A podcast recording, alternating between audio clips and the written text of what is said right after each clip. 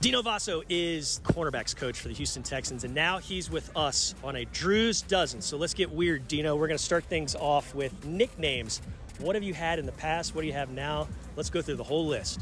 Ooh, I'm named after Dean Martin, so uh, most people just call me Dean. And my mom kind of flipped the names. My first name's Martin, my middle name's Dino, so she flipped them. I'm Dean Martin. So you heard a lot of him in the house growing up, I take it. Yeah, yeah, him and Prince. A lot of Prince as well. Best Prince song. Purple Rain? Pretty good. Okay, so you're not not a big Prince fan. Nah, it was played when I was young.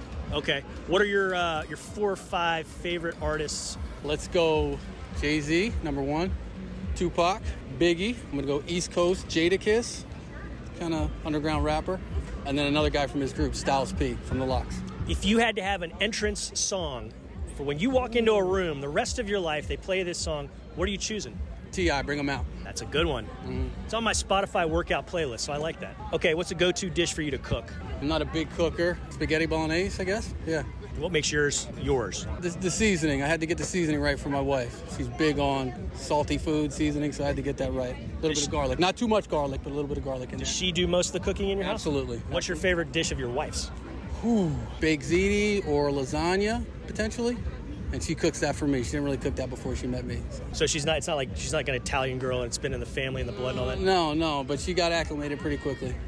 That's important, huh? Absolutely. A surprise about H Town that I've grown to love is Ooh, the food.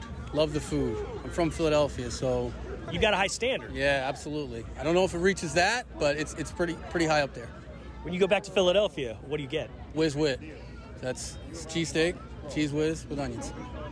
You guys are very particular about what you put on your cheesesteaks, aren't you? Is there and there's like battles about cheese whiz, American, etc. Yeah, yeah. My wife's a more of an American or provolone, but I'm a cheese whiz guy. Greatest movie with Philadelphia in the backdrop, etc. Easy answer would be Rocky, particularly Rocky Four.